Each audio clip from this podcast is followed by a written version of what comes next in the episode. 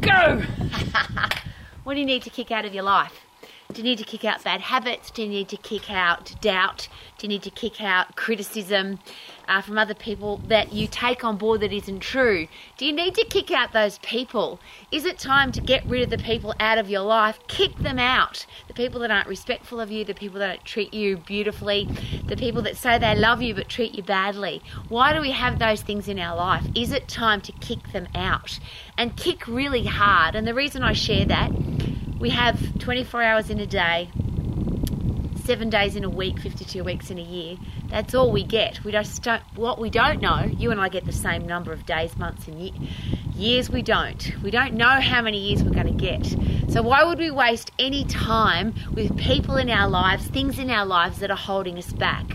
So if you need to kick out a bad habit, kick it out now. If you need to get rid of horrible people out of your life, don't accept them, get rid of them.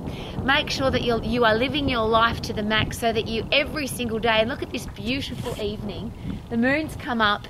I'm just about to go inside after an amazing day, and I want to live every single day of my life loving my life and loving every day. Whether good things or bad things happen, I can't, there's a lot of things I can't control, but I want to be in control of the things that I am. So I'm going to kick the things out of my life that shouldn't be there. You can do the same because kicking is not only it's not only good to get people and horrible things and yucky things out of your life, but kicking is a really good exercise too. Woohoo! Look at the mooner. Live your life to the max and kick doubt out. Woohoo!